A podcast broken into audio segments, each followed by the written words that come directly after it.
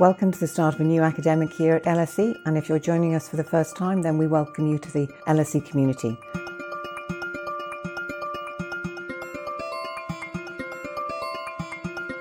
You'll find it's a busy place, quite bewildering, but do make use of all the opportunities there are on offer.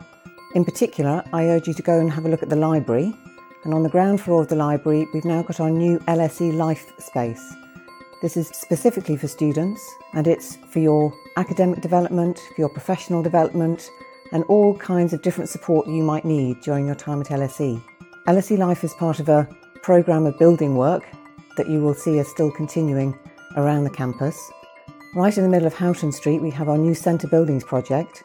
Now, that does mean that you have to take slightly different routes around campus than you would normally, but that work is still proceeding. And if you get lost, then there's lots of signs and helpful people who can help you find your way. The LSE, as I say, is a very busy place, and we have a huge programme of public events and public lectures.